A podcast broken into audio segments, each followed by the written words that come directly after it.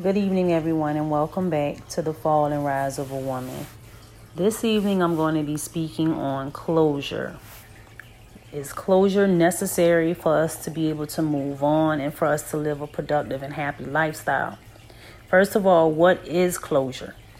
Closure is letting go of what once was and accepting what has happened and learning to transition to something new.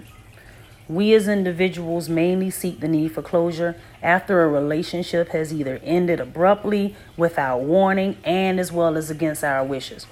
Or whether that relationship is with a family member, a spouse, a significant other, a business relationship, or anything that one has developed a bond that is not so easily broken.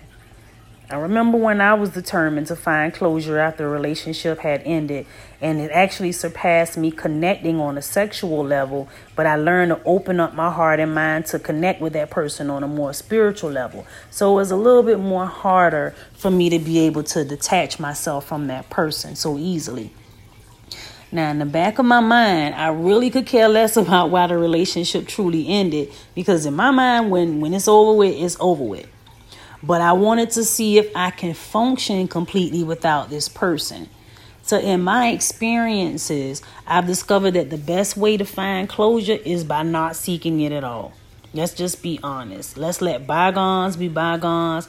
If you reconnect with that person because you are either feeling lonely, you're vulnerable, you're sexually frustrated, or just because you seem to have no luck finding someone else to replace them then you'll only end up making a miscalculated permanent decision based upon temporary emotions.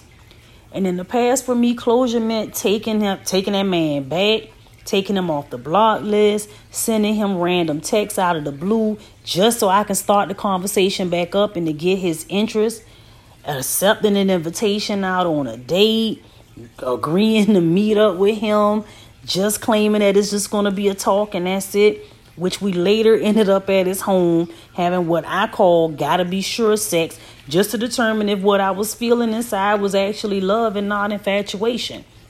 And at the end of the evening, I'm going home alone in the car, which what seemed like the longest, quietest ride in complete silence. I mean, I felt terrible. I felt worse than I did when I was actually going to actually seek closure. I have now ended up reopening wounds that should have never even been touched in the first place. Now, whenever I begin to question my own intentions because my better half is telling me, girl, move on, you deserve better, don't go back, it's only going to get worse.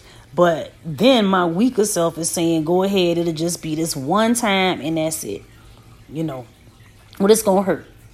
I begin to pray for strength to determine right from wrong, to gain the power needed to fight off the thirst of my flesh, which is very weak, and to be distracted, and also to keep myself as busy as I possibly can to the point where my mind won't have time to focus on somebody else from my past. So you gotta keep yourself busy. You gotta you gotta have yourself distracted at all times to keep you from actually having enough time to focus on what they're doing, where they're at. You know, where will we be right now if we were still together? An idle mind is the devil's workshop. So don't allow your mind to become idle because a lot of good things don't come from an idle mind. Uh, the same thing applies to other relationships and situations. We have to learn to listen and trust that inner voice that's advising us against reaching back out, reconnecting with them, unblocking them, messaging them, even communicating with people who we notice in touch with them. I mean, because that can be a problem in itself, too. If we know that we're speaking to somebody who they're connected with, who they're associating with, that right there can open up the windows of communication as well.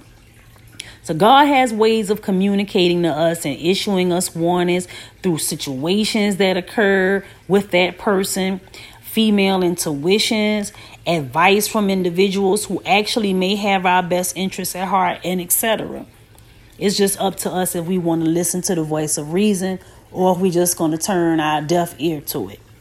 In my opinion, closure is really not necessary. Oftentimes, it can be a trap and a recipe for disaster. Accept that you may never have the perfect answer to why things truly ended. Give yourself time to be sad, to be angry, and then welcome and embrace your time to be happy once again because it will happen. There is a reason and a season for everything under the sun. Everything happens for a reason. You have to trust and believe in that. If there is a situation or an incident that actually occurs that causes you to feel hurt, to feel sad, to feel angry, rest and assure that there will be another incident or or a situation that will occur that will bring you that happiness and that joy back into your life. You owe nothing to the world, but you do owe everything to yourself. So be encouraged, be empowered, and I hope that this message has reached you all. Have a good night.